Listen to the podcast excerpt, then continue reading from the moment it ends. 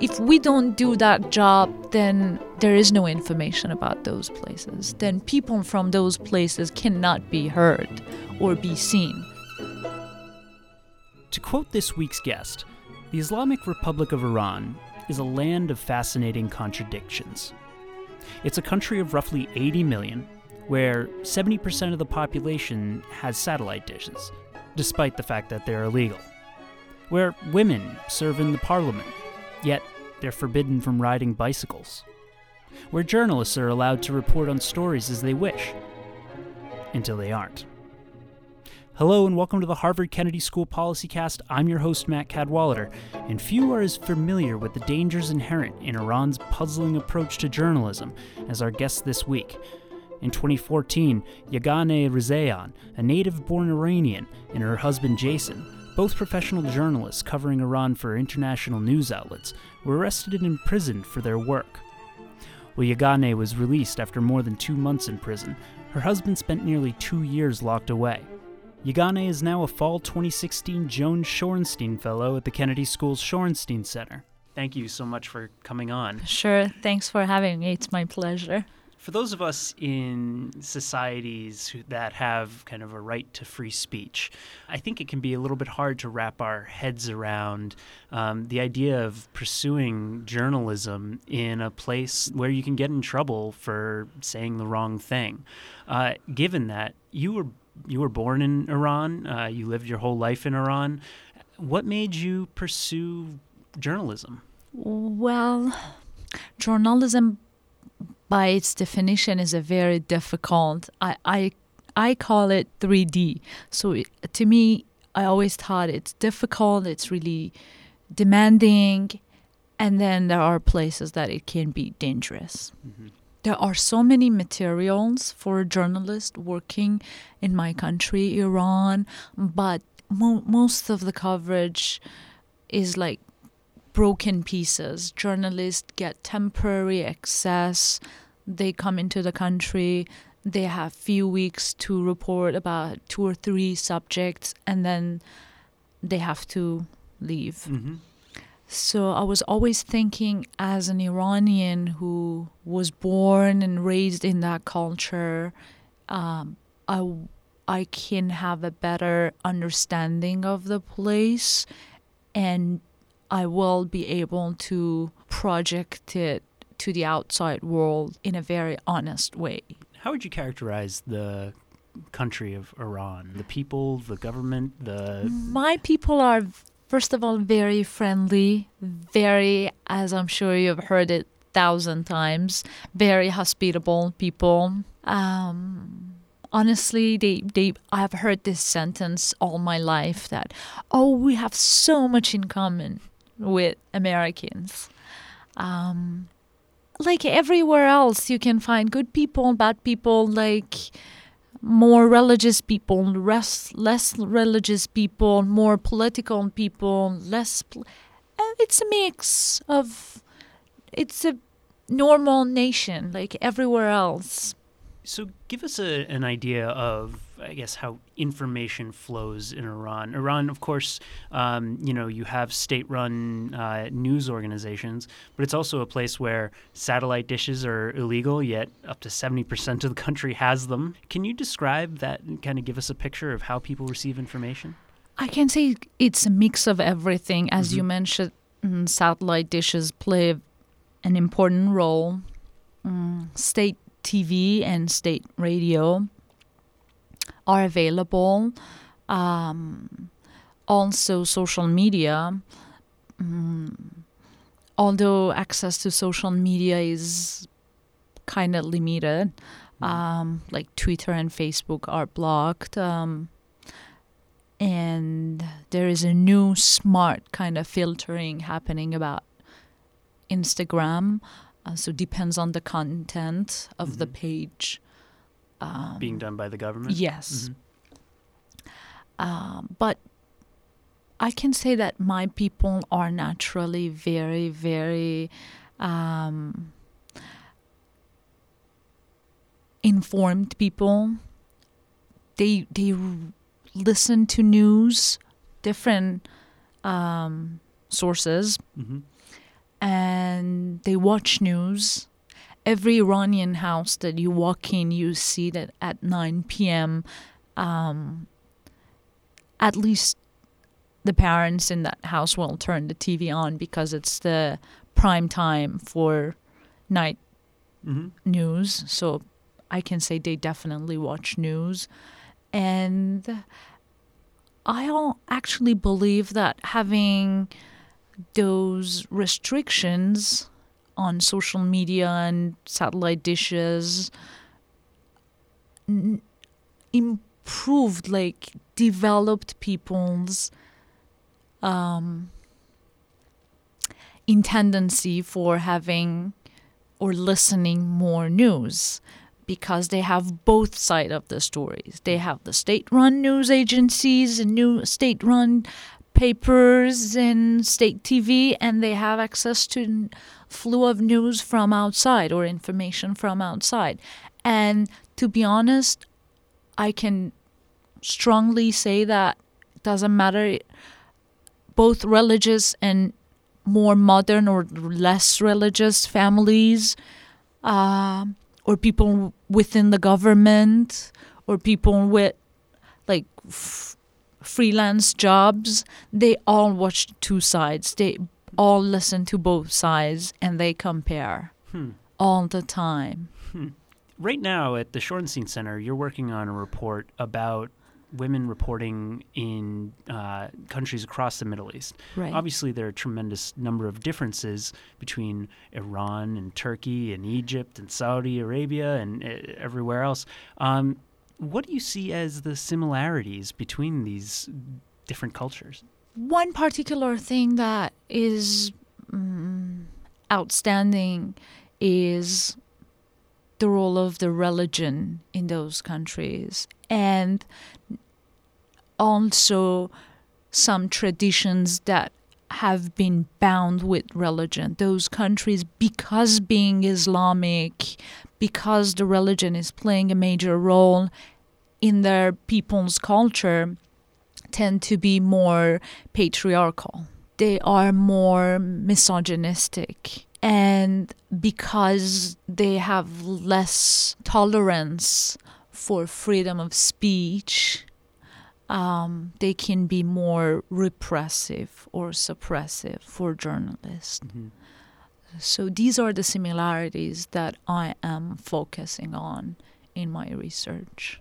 I can only imagine, uh, as a woman reporting in these kinds of societies, you're facing tremendous uh, problems that you have to overcome.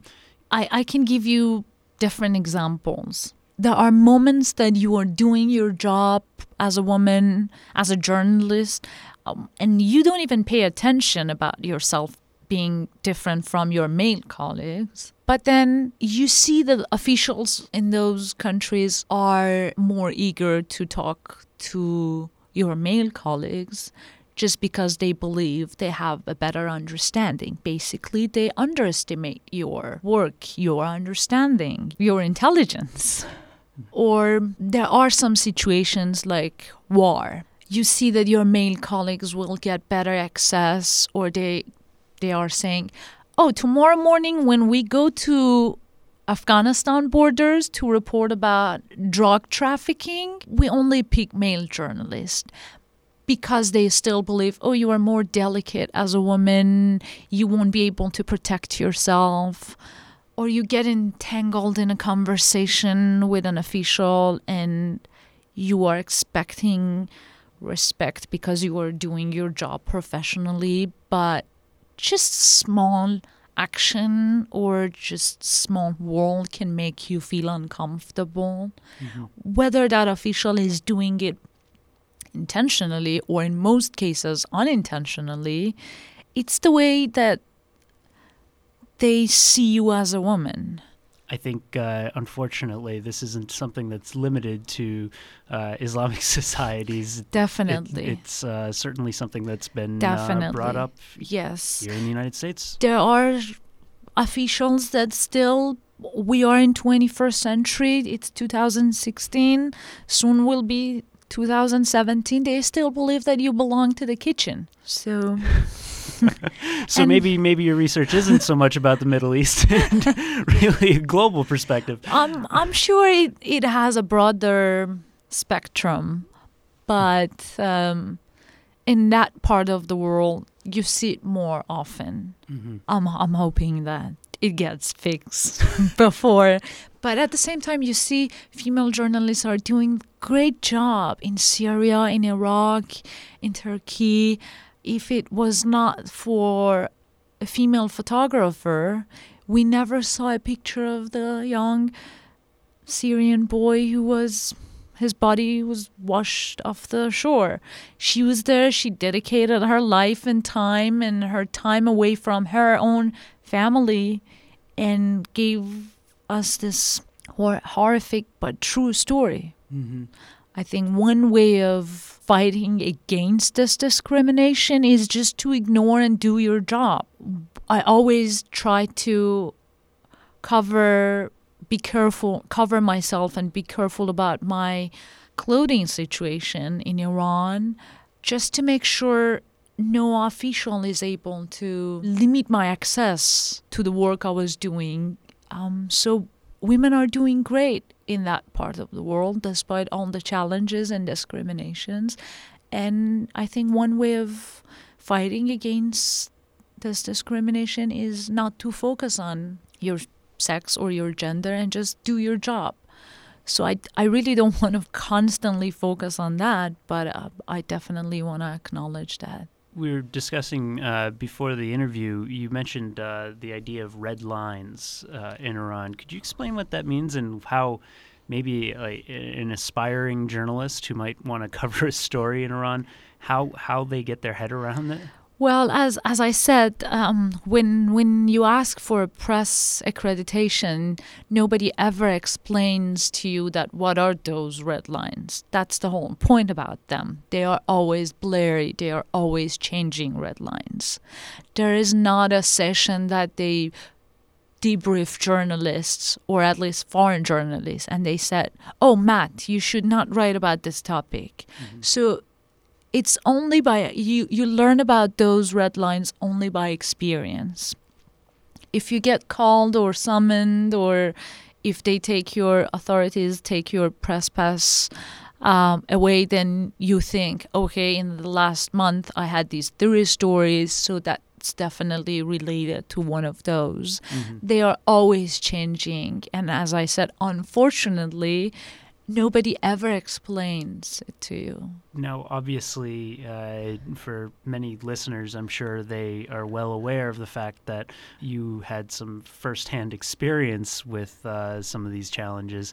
Can you describe uh, what happened to you and uh, and your husband in uh, uh, a couple of years ago now? I worked my whole career as a journalist in Iran and um, just. And he is the Washington Post. He was the Washington Post correspondent in Tehran. And we were just arrested. And I've discussed it uh, since our release with so many different people who had a say on, or I thought they have a say on the subject uh, whether they shared similar experiences or things like that. And we still don't know what happened. And um, I just know that professionally and personally in our life, um, as a couple, I cannot think of anything that we have done that could cause us this. And definitely, uh, I can say we did not deserve what we've been through. Obviously, this has incredible uh, personal impact, but I'm curious about what was going through your head as a professional journalist. I must say that Iran is not like former Soviet Union that journalists had to provide the authorities with their drafts of the story that they were working on and then if they got the approval they could go ahead and publish it hmm so as a journalist you have the freedom of choosing your topic and pursuing that topic, and you never know if that topic will be problematic or not if it gets published. And the only way that you will learn little by little by working in Iran is that if you write stories and they publish, especially in the outside world, if you have never been summoned or you have never been questioned or if you have never been called in order that authorities decide they want to take your press pass away means your stories were not problematic or questionable you are doing a good job then. So i'm sure in our case it's I'm de- I definitely think it caused lots of fear among other journalists traveling to Iran, especially foreign journalists mm-hmm. traveling or working in Iran. But I did not discuss it with anybody personally. So I, before this happened to us, anytime we heard a similar story, we would get upset, obviously, because of the humanitarian reasons, and um, we would try to be more careful. But you never know what really happens. Mm-hmm. So you just try to be more cautious. I'm sure that was the same story with other journalists. They tried to be more cautious, both professionally and personally. You know, when we were speaking before, um, it sounded to me uh, like you were eager to kind of give advice to those who wanted to cover things. At the same time, you didn't want to dissuade anybody uh, from Def- pursuing something important. Definitely. One of the most important reasons that I'm writing this research and working around it is that I want to share my experiences working as a journalist and working as a female journalist because, as I told you earlier, being a journalist by itself is demanding, difficult, and dangerous. Um, but your gender can also play a major role and make it double dangerous mm-hmm. for females. Um, so I want to make sure by doing this research, I can share my experiences with those who want to pursue journalism, especially in those countries that have as we said, repressive and misogynistic power structures. But at the same time, I want to make sure they are prepared for, by sharing the experience. I'm not saying that I want to prevent younger generations uh, from being a journalist or traveling to Iraq or Syria or Lebanon or Afghanistan or Iran, because if we don't do that job, then there is no information about those places. Mm-hmm. Then people from those places cannot be heard or be seen. I actually want to motivate more people to go, but at the same time, I want them to be prepared psychologically, physically, security wise for what they are going through, and they know if all of a sudden something dangerous, they are in a dangerous situation or something unexpected happens to them, whether by um, security forces within the system or like with militia in Syria or Iraq, um, how they they can at least mentally be more prepared to protect themselves. Mm-hmm. Uh, what advice ex- specifically would you give to? I mean, there there are the people who are from mm-hmm. you know Iran, Lebanon, Syria, right. wherever that yeah, want to yeah. cover their homes. Um, I imagine you would have one set of advice for those people, and another set of advice for, say, uh, an American or uh, someone from China or where else, wherever else um, that wants to go to these places mm-hmm. and cover what's happening. Uh, what would you tell tell these different groups of people? Um, for those who are local and are working for their own state run media, perhaps as female journalists, you're still facing so many similar challenges as foreigners. sometimes even more challenges because it's possible that you are a foreigner in a country and at least local people like you better because they have a less understanding of who you are or you look so uh, new to them. Sometimes you'll see that in Iran, people in street, in bazaar, in in grand bazaar, in shopping malls, like to talk to foreigners f- freer. But when they see you as a domestic, they're like, oh, a little bit more suspicious. So challenges can be very similar or very difficult, but the best advice well I'm, first of all i'm not in a position to give any advice but um, well at least you have experience to well to yeah only I, I think the best piece of advice or experience is to study those countries. Like if you are a young journalist whether male or female that doesn't matter if you're a female well of course you have to study more. Do your homework before going there culturally and religiously and have a good understanding of where you are going and what kind of people they are. And as i mentioned earlier language plays a very major important role. I i think the better you understand the place and are the more you are familiar with that nation's culturally mm-hmm. will really help.